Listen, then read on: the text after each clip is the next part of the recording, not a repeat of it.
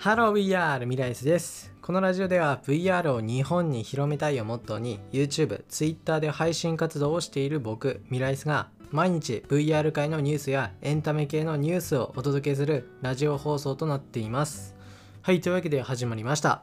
本日は2021年の4月4日ということで、今日ずっと雨だったんですよね。で、結構強めの雨で、ちょっとラジオ収録しようと思ったんですけど、ちょっと雨の音入るの嫌だなと思って遅くなっちゃいました。はい。あまあ、ちょっとね、雨多いのはきついですね。はい。というわけで、今回紹介する VR ニュースは、VR の力を借りて人工網膜が進歩。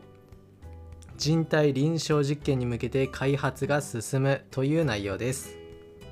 で今回紹介するニュース、まあ、ちょっとちょっと難しい内容なんでなるべくあの分かりやすく紹介しますけど分かりづらかったらごめんなさい。はいということで人工網膜ですね。まあこれは視覚障害、まあ、目が見えないというね方に方にとっては本当にもうぜひとも欲しいというねこの人工網膜なんですけど、まあ、こちら実際あのこの人工網膜っていうのは開発自体はもう十数年前から進められていて基本的な仕組みとして体外に設置されたカメラ、まあ、例えばメガネとかですね、まあ、メガネからワイヤーを通して目の、まあ、奥の網膜ですね。でそこにワイヤーを通して直接映すっていう、まあ、方法なんですけど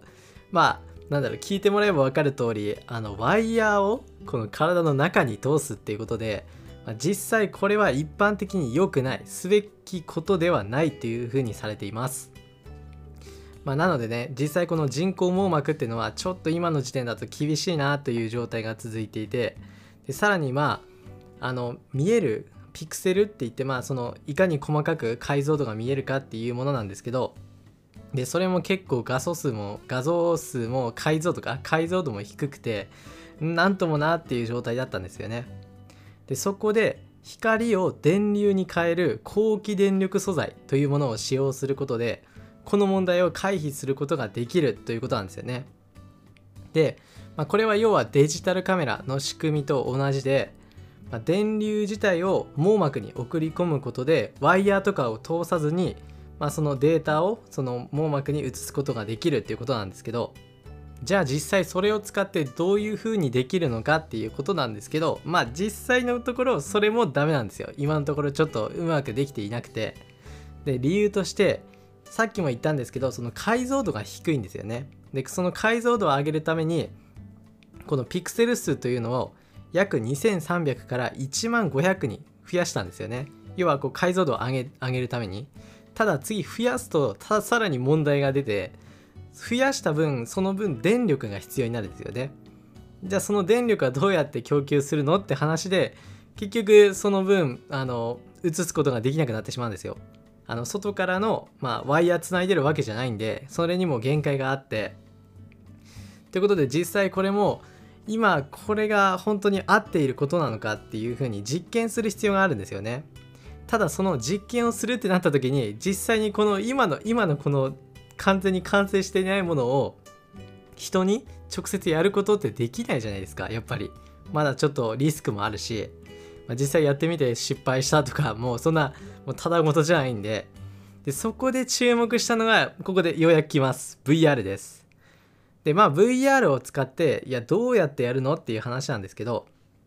要はその人工網膜を、まあ、VR 越しに使って VR 内では完全な真っ暗な空間にいてもらうって感じなんですよね。実際その体験した人にもそれを VR の中にいてもらってで人工網膜とまあ似たものを使ってで人工網膜越しに見えるこの文字それだけが見える状態なんですよ。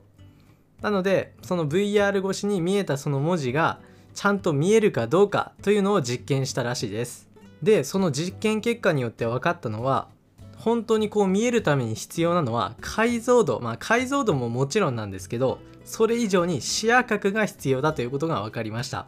この視野角が広くないと文字がこう潰れちゃうんですよね。こうキュッてこう小さくなって。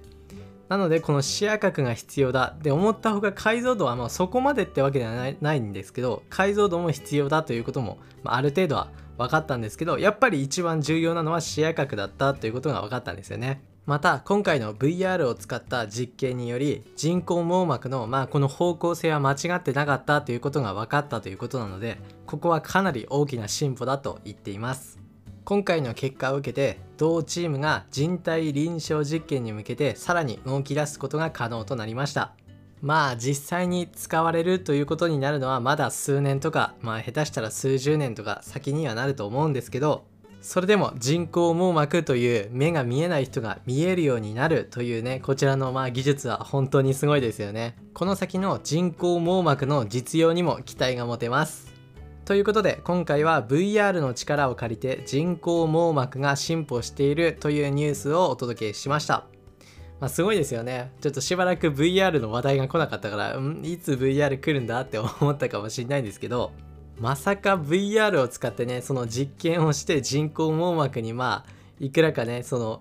実験の手助けになっているというのはねすごく驚きました。VR の可能性は無限大です。はいというわけで今回はここら辺で終わりたいと思います。それではまた別の配信でお会いしましょう。バイバーイ。